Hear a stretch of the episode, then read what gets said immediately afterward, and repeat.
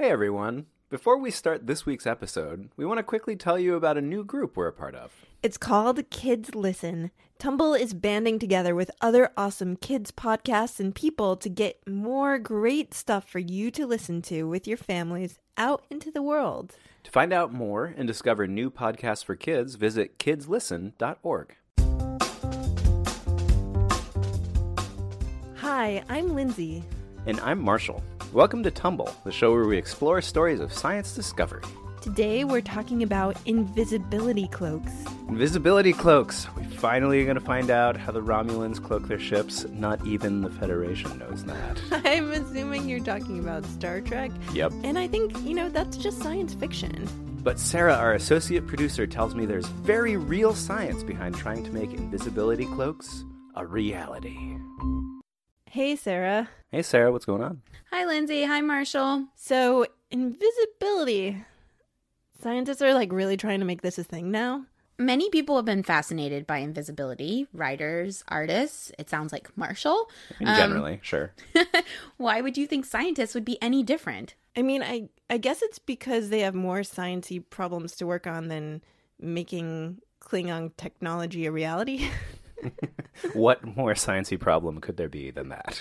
it's not necessarily about trying to figure out a way to be invisible, but more the engineering challenge of making something invisible.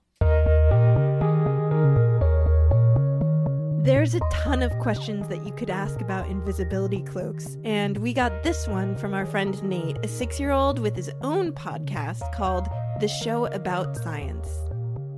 When are they going to be in gift shops? What are they going to be made of? Oh, that's a great Th- question. those are the questions I ponder. Okay, what do you think they might be made out of? Light that goes in circle around objects.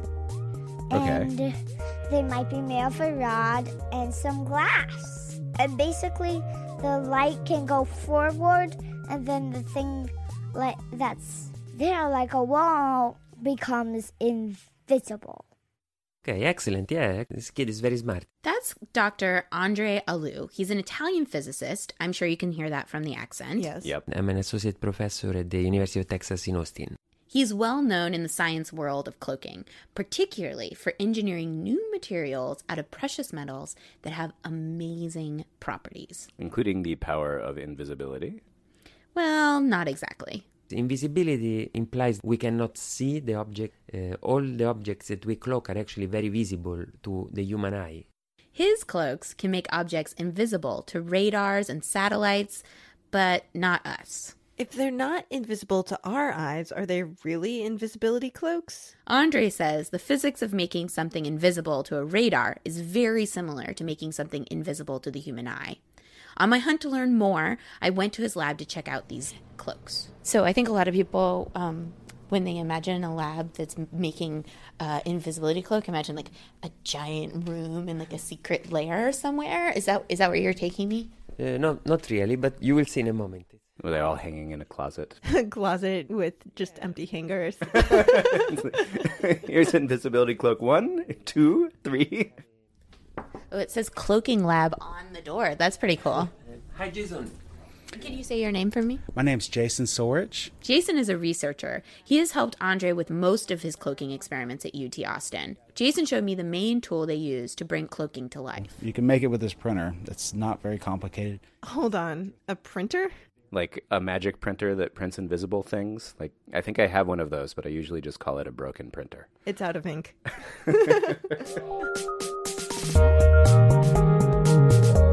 It's not a broken printer.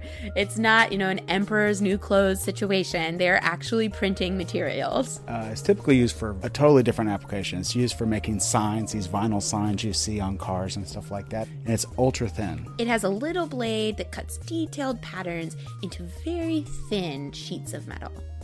I'm not getting this. Like the cloaks are made of metal? This Is like chainmail but invisible?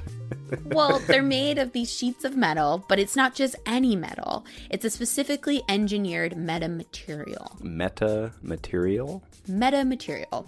It is the heart of Andre's method of cloaking. I'll let him describe it. Instead of relying on molecules offered by nature, we actually engineer these molecules They're made out of glass, uh, uh, copper, aluminum, gold, uh, or silver. These natural materials are engineered on such a small, small scale that they become completely new materials. We build materials uh, so you can get much uh, more complex, exotic uh, interactions. Like uh, Nate's idea of copper rods on glass. Very similar to that. Yeah, but what Nate was talking about was making something for invisibility. And what Andre is making still seems completely different because we can see it. Yeah, it's like right there. The two are more related than you think. Andre's cloak controls radio waves, and the kind of invisibility cloak you guys want would need to do the same thing, but by controlling light waves. So the job of the cloak is to eliminate uh, the electromagnetic presence of that object. The ray has to go through the object as if the, the object were not there. I think to better understand invisibility, we first need to talk about visibility. So, when I set this red coffee mug in front of you, what do you see? Um, I see coffee, but wait, is is this a trick? I feel like it might be a trick. Yeah, I'm seeing a reddish orange. Uh, red. Well, you guys aren't actually seeing a red or reddish orange mug in front of you. You're seeing how the light bounces off the mug. Wait, this, this is blowing my mind. We're not seeing the mug right in front of us. We're just seeing the light that it's reflecting. Exactly. And while studying the physics of light and these new materials, Andre came up with the theory. Maybe it's possible to build a material that can bend light so it appears not to reflect at all, but instead the light continues as if it was going through the object, essentially making the object invisible.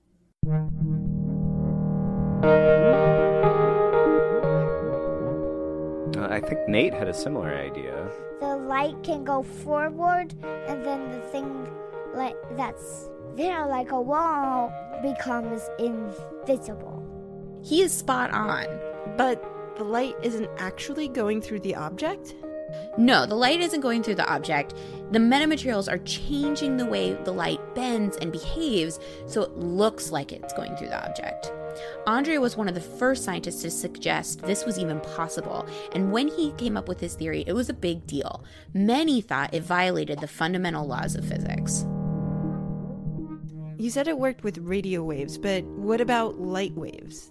The physics of how both types of waves work is very similar. Other scientists saw the potential for cloaks that could bend light waves to hide objects from our eyes. Recently, there has been a paper from a, um, a group at Berkeley that showed uh, a macroscopic uh, optical cloak. This cloak made history as the first time a 3D object was hidden from visible light. All right, it was invisible. I'm gonna go onto Amazon.com and order my cloak. I'm not promising that this will happen in the very near future. The uh, Berkeley experiment was still uh, concerning a much smaller object than a human body. The object was much, much, much smaller than the human body. How small are we talking about here? Like small human body, like Like a four feet toddler? tall. so we don't want to do that. that would be disastrous. The press release from the university read, quote, Scientists at Berkeley have created the invisibility cloak fit for Harry Potter. If the boy wizard was smaller than a grain of sand. Why would you want to hide a grain of sand? It Would be really great for cleaning up. I mean, you guys have to use your imagination. This, you know, the metamaterials are limited right now, but this very, very tiny bump was a big victory. Are there methods for invisibility cloaks that don't use metamaterials? Uh, field of cloaking has actually inspired many engineers and uh, optical scientists to look for uh, optical tricks. Optical tricks? What does that mean? Well, other scientists have created a method to make objects invisible using a system of lenses. It's a simplified version of what metamaterials are trying to do. A little bit similar to what uh, Houdini was doing when uh, on stage he was using a set of mirrors to uh, hide himself from the audience. There are videos online of this method in action, and it's pretty cool. You can pass your hand behind this lens and it just disappears. The lens bends the light so you can see through the object. Um, and the cool part about this method is it can be scaled as big as you want. So you can make a lens to like hide your house. Well, you can hide anything as big as you can actually make the lens to hide it. So if I wanted to totally dominate at hide and seek, I just need some really big lenses. Yeah, but wouldn't you also just be limited to where the lenses are set up? Like, can you carry them around? You guys are a tough crowd. we have high standards for invisibility. Yeah. I have one more method that might excite you. Um, it's what I like to call the octopus method. So you grow uh, six more arms, and then you're invisible, right? It has to do with the octopus skin, actually. Yes, yes, that's actually another direction that uh, has been uh, very popular. So, scientists have successfully created artificial skin that changes to look like its surroundings. I also could wear the suit and just hang out in front of our house, and when our neighbors go by, we yell, "Hey!" and they're like, "Ah!" It hasn't quite gotten to that point yet. Uh, right now, these cloaks only react to black or white backgrounds. Nature is still much better at this method. So, hiding behind the bushes is what we should be doing. Or we could paint our house black or white and wear this cloak. So, what will get invisibility cloaks into gift shops? Uh, so that's a good question, and that's what uh, everyone is uh, looking for. Uh, it's not uh, coming anytime soon. Does he think his method of metamaterial cloaks will be the ultimate answer? He told me he's finding out more and more that there are limits to what metamaterials can actually do to manipulate light.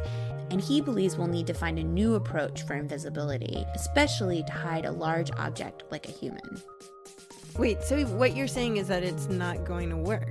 Yeah, probably not with metamaterials, at least the kind he's been working on. And that's been like his entire career. He must be like very bummed out right now. Uh, no, I mean actually it's very exciting. We were very excited to find this bound. Knowing what not to work on was a huge thing to find out for Andre, and he feels this could help future scientists with other breakthroughs.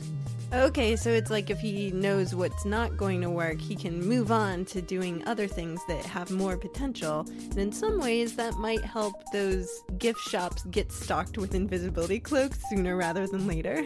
Exactly.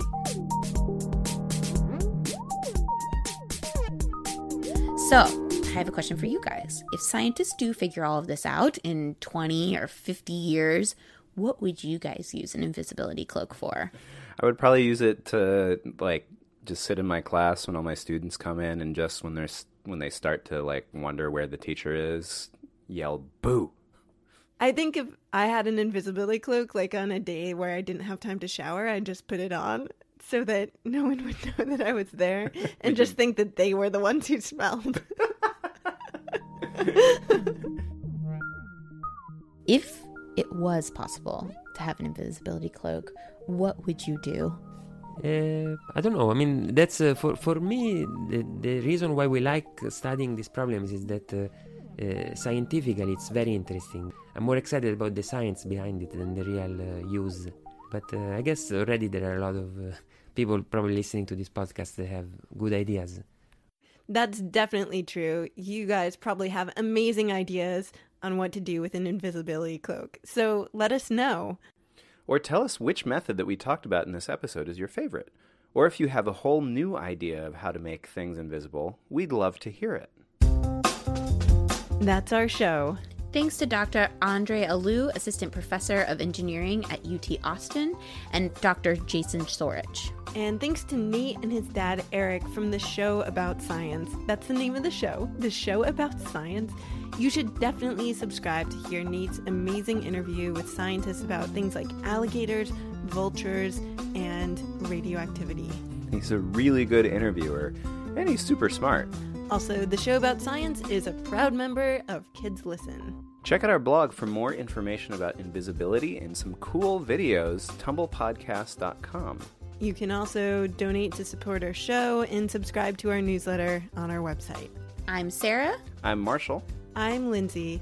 and thanks for listening to Tumble, and tune in next time for more stories of science discovery.